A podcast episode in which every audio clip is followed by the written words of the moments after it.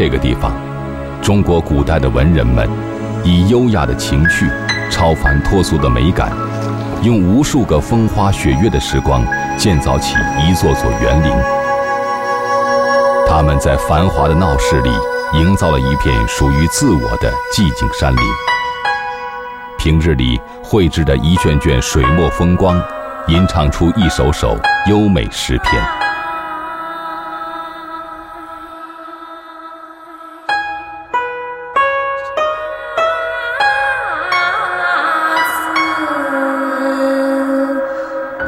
就在那个时节，中国最优美的唱腔在这些园林中回响。所有的中国人都认为这里就是人间天堂，而这些天堂中的一座座园林，就是每个人梦想中的精神家园。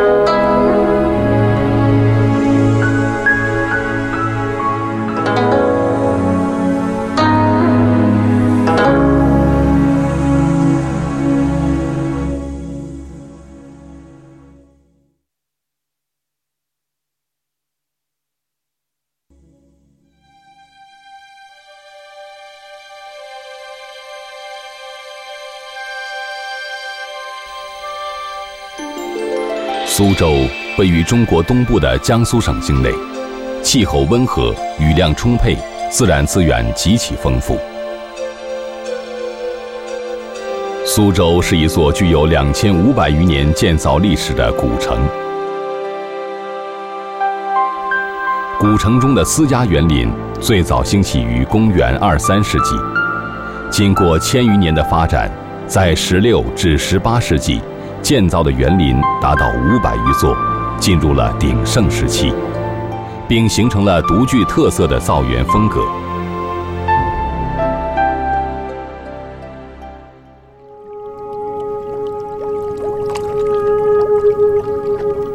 这道水面既是这个园林的天然屏障，又让外人能够欣赏到园中的部分景色。这样的格局为沧浪亭所独有。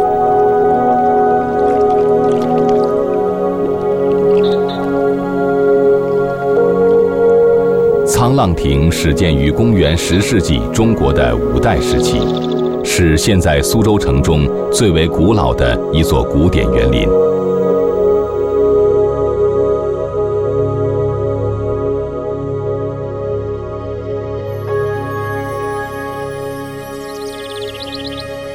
这道长廊又称为复廊，一侧临水，可欣赏园外的风光。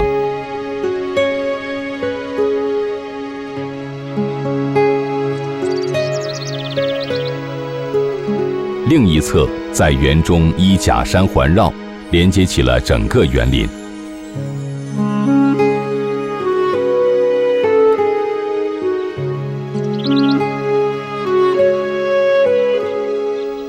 复廊以花墙为间隔，漏窗点缀其中，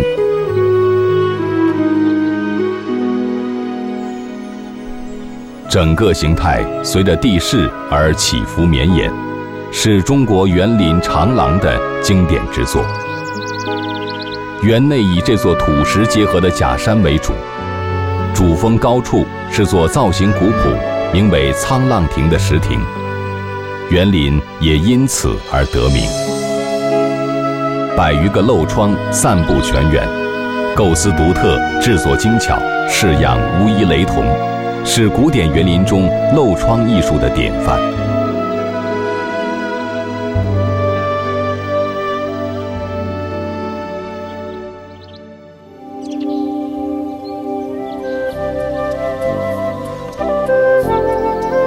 园林中规模不大的竹林随处可见，典雅的建筑错落分布。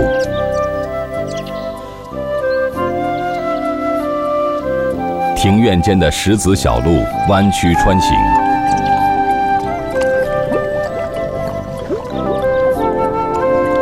一望绿水深潭，锦鲤出没。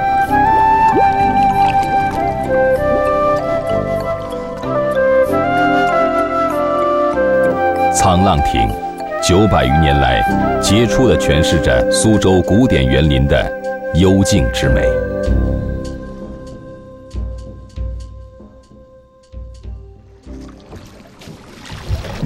遥想当年远方好友携带着礼品兴冲冲乘船而来登上沧浪亭与朋友对弈。时光在山石古树间流逝，在园林之中，中国的文人们品味着人生什么为进退，千古如何算输赢的境界与滋味。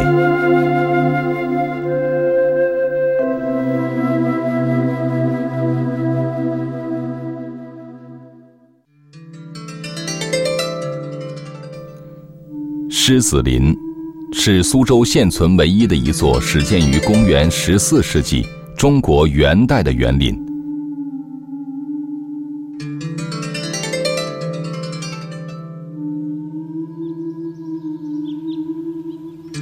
它是由一位禅师为纪念他的老师而建造的。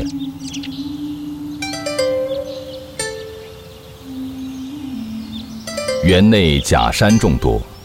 各种造型奇特的太湖石遍布其上，形状怪异。因为佛经中如来说法被比喻为狮子吼，故而这座由佛门子弟建造的古典园林便有了狮子林这样一个名称。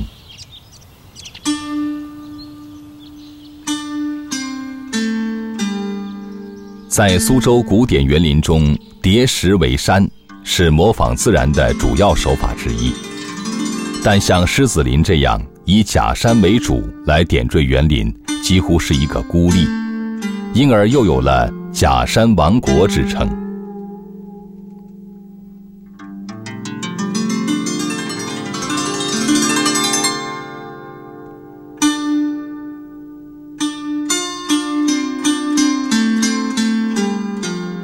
深藏于假山中的这座建筑，在一个侧面同时呈现出八个翘角飞檐的建筑奇观。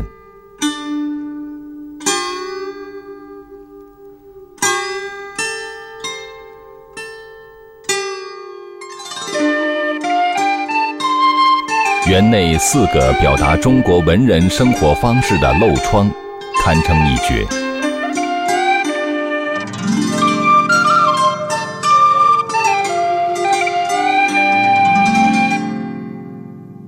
狮子林将山川的壮丽融入苏州古典园林特有的秀美，独树一帜。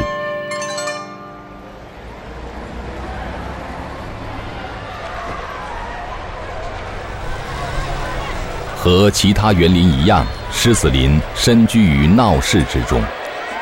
从这个角度看去，可以明白苏州的古典园林为何又被称为城市山林。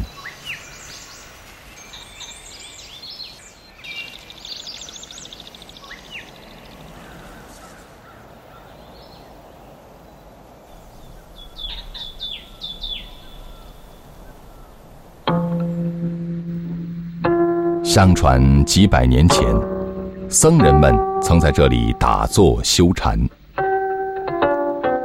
而在园林主人的眼中，一座座奇峰就如同明贤高士。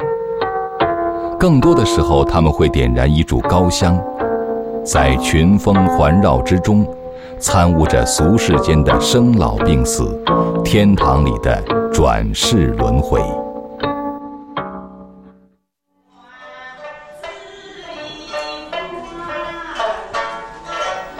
在苏州的茶馆中，经常能看到一种热闹的说唱表演。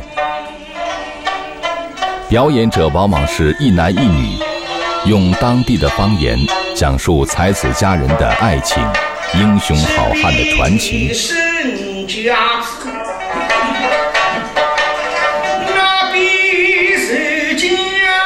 苏州评弹，一门古老优美的说唱艺术。它产生于四百余年前，传唱至今，依然生气勃勃。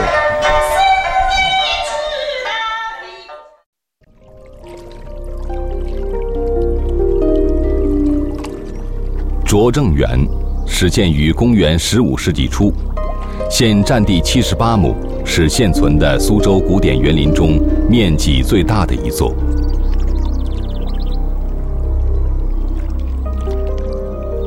东部呈现的是一幅田园风光，个别的建筑点缀在河岸树丛之中。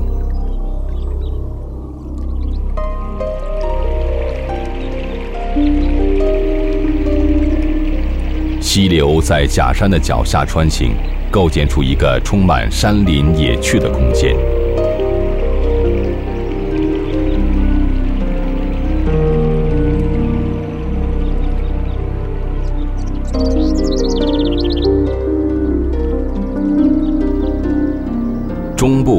拙政园的精华所在，占地十八亩，池水面积过半，各式建筑傍水安置，造型古朴典雅。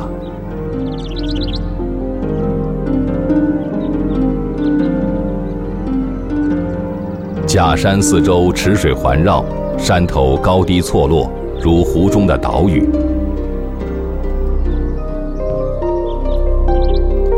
整个空间充满了自然的风韵，气氛宁静而又深远，显示出16世纪中国明代的造园格局。石舫在水面之上构筑而成的船形建筑，是中国古代一种独特的建筑样式。这个石舫叫做香洲。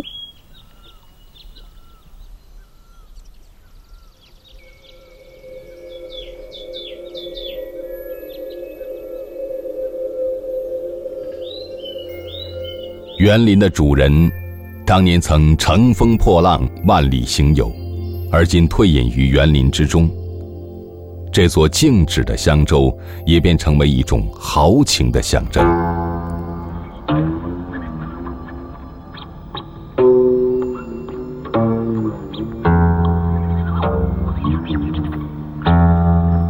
在香洲的平台之上，安置好一把古琴，烟雾渺渺。抚一曲高山流水，是回忆，更是寄托和慰藉。这种旋律曾长久地在一片片精致的人造山水间回响，最终成为了苏州古典园林的绝唱。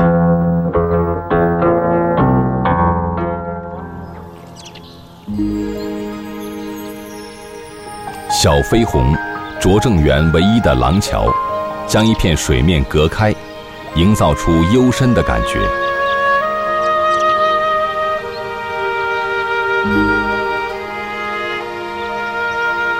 剑山楼，三面临水，有两个曲桥连接南北，是当年主人与朋友们吟诗作赋的场所。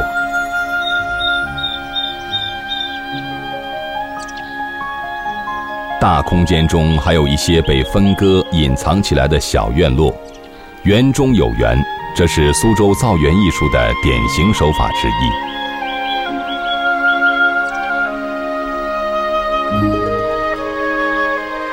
穿过这道形如满月的圆形石门，便是拙政园的西花园，一个赏心悦目的精巧空间。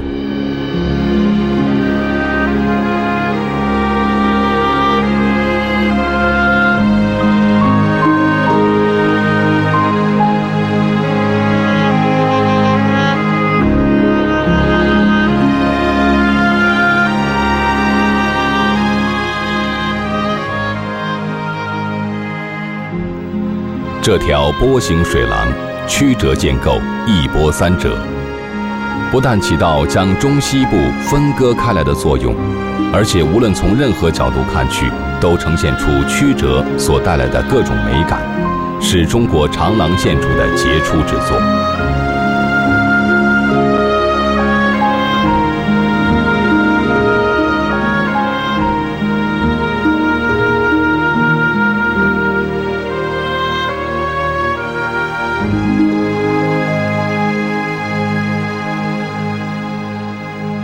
拙政园的建造，典型的代表了苏州古典园林的普遍历史。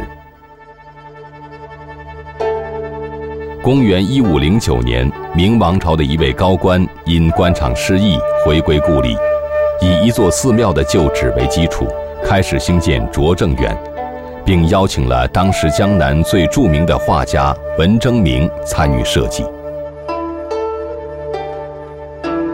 文征明以一个画家的审美情趣，用传统的笔墨勾勒出了整个园林的总体布局。在他的主持下，历时十年，拙政园终于建造完成，形成了以水为主、疏朗平淡、近乎自然的园林风格，强烈的表现出中国文人山水画中所追求的审美意境。自此，以真实的自然山水为蓝本，融入中国画的艺术再现手法，成为了苏州古典园林整体布局的一大宗旨。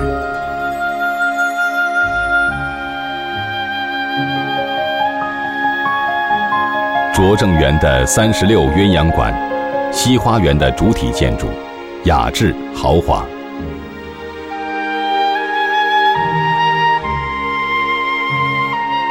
四面菱形玻璃，蓝白相间，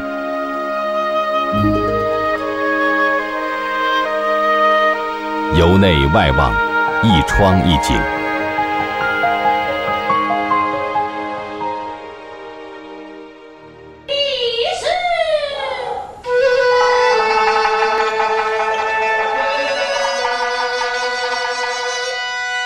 那时的园林主人便在此处。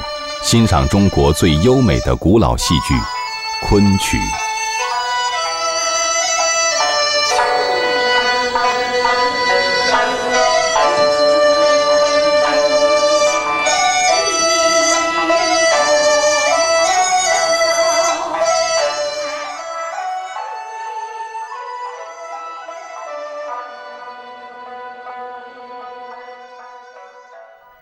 从明代开始，许多画家参与了园林的建造。他们依据绘画的理论和技法，将中国山水画的原理直接运用于造园艺术，在方寸之地创造出一个个精致的空间，让人流连忘返，感受到意犹未尽的审美体验。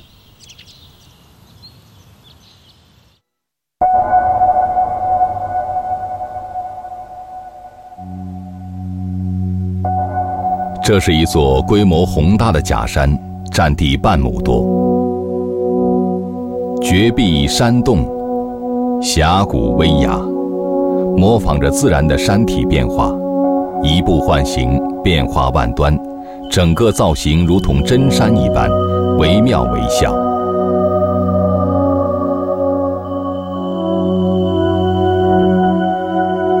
山间峡谷长达十余米。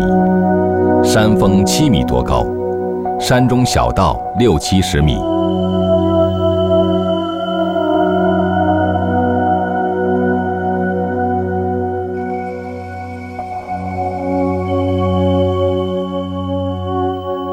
这座体积庞大的假山，三面溪水环绕，建造于公元十八世纪，坐落于环秀山庄之中，占据了这座园林一半的面积。它典范地体现了假山的构建技艺，显示出永恒的艺术美感，堪称湖石假山的中国之最。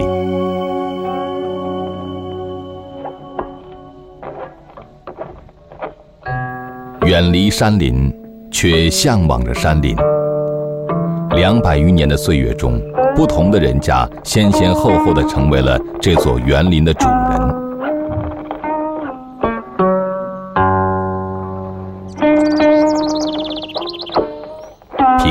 子里，他们都会在山石间徘徊，品味园林构建的艺术美感；都会和好友在洞室中畅饮，谈论古往今来的佳话。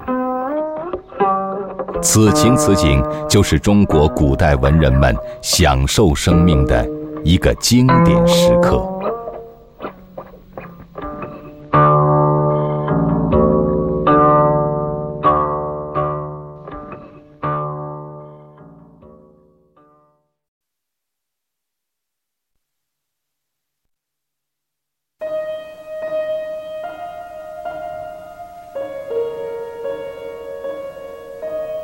留园占地三十亩，是最精致的苏州古典园林。现在的风貌代表了十八世纪中国清朝时期的园林风格。走入其中，在经过了一段弯曲迂回的通道之后，园中的景色才次第展开。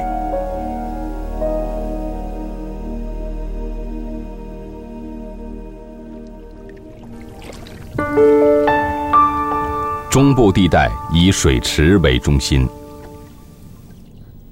西侧假山高耸，树木高大，山势一直蜿蜒至北部，上筑可以俯瞰全园的文木溪香轩。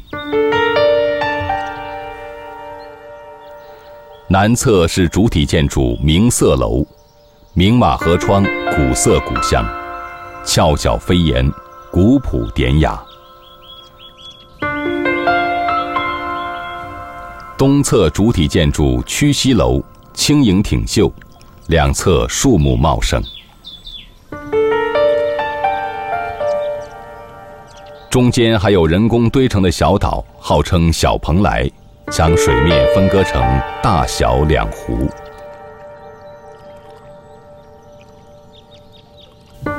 方寸之间，景观高低错落，参差不齐，形成变化多端的视觉空间。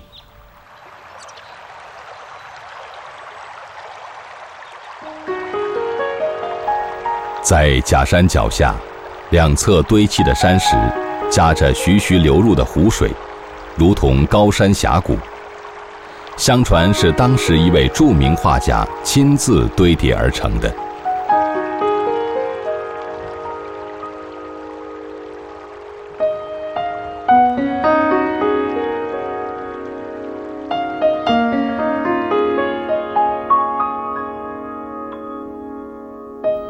各式漏窗，光影迷离。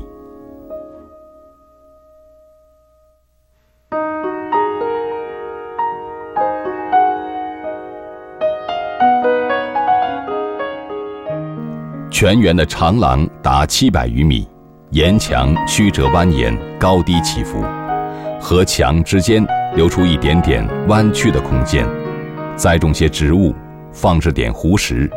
便形成了一个个园林的微型景观，气息生动，充满趣味。这也是苏州古典园林中长廊建造的典型手法。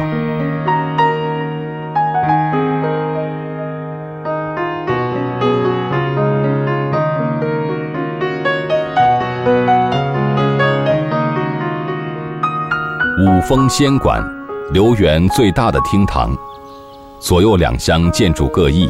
形成了一个四合院落。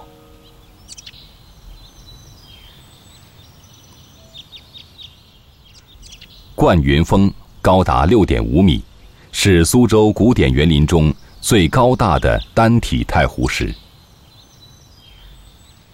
旁边配以两座湖石，三座石峰充满了自然造化的奇特美感，形成一处绝佳的景观。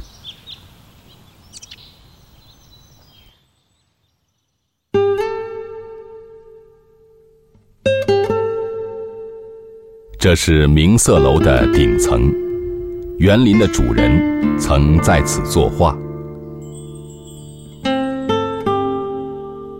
宣纸、笔墨、清风、美景，这是中国文人感悟生命的美妙时刻。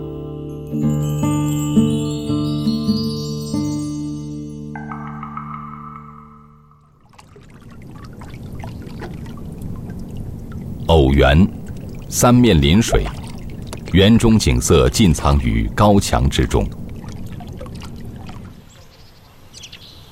园内这座黄石假山，是苏州园林中的又一个杰作。它四面环水，体积恰当，高低自然错落，和周围的建筑和谐相处，成为一个优美的景区。吴爱亭。一个温馨的名称，临水而建，和曲线优美的长廊相连，秀丽动人。山水间，一座水阁，四角高翘，典雅方正。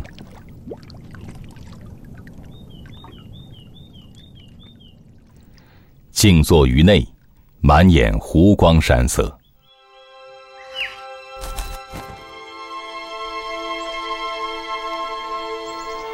一百三十多年前，一对夫妻曾在这里隐居。他们躲避着高墙之外的世俗社会，日常劳作于花园之间，享受着平静生活所带来的淡然与安逸。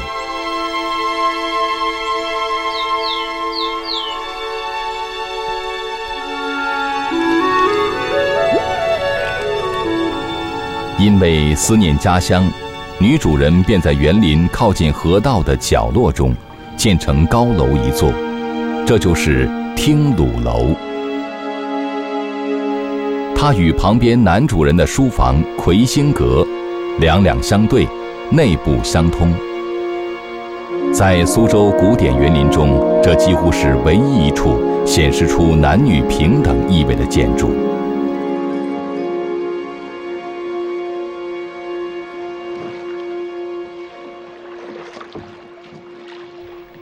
每当园外的鲁声传来，园内的女主人又是一种什么样的心情？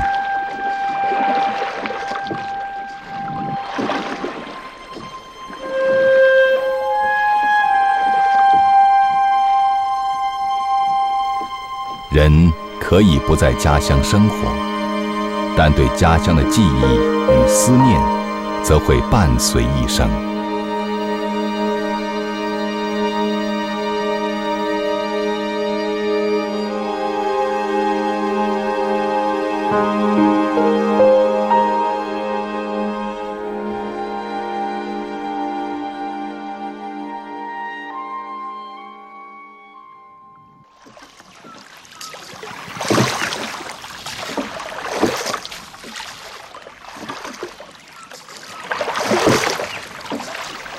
苏州附近的同里镇，是江南水乡风情的典范代表。在这里有一座始建于十九世纪的古典园林。退思园，以水为中心，各式建筑贴近水面，好像整个园子浮于水上。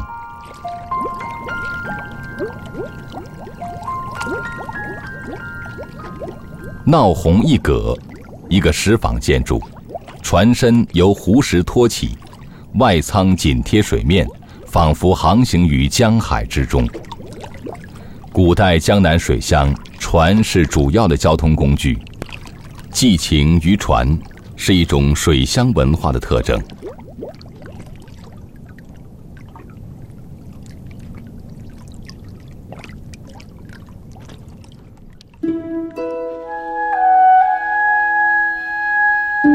干果，一杯清茶，在望景楼的窗前，或与朋友，或和家人品茗聊天。这应该是园林人家日常生活的一个情景。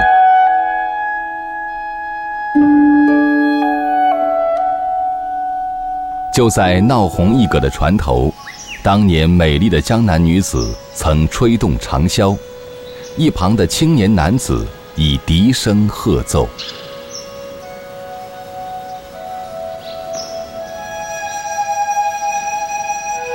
优雅精致的生存智慧，温文内敛的精神气质，这就是苏州古典园林留给世界的另一份遗产。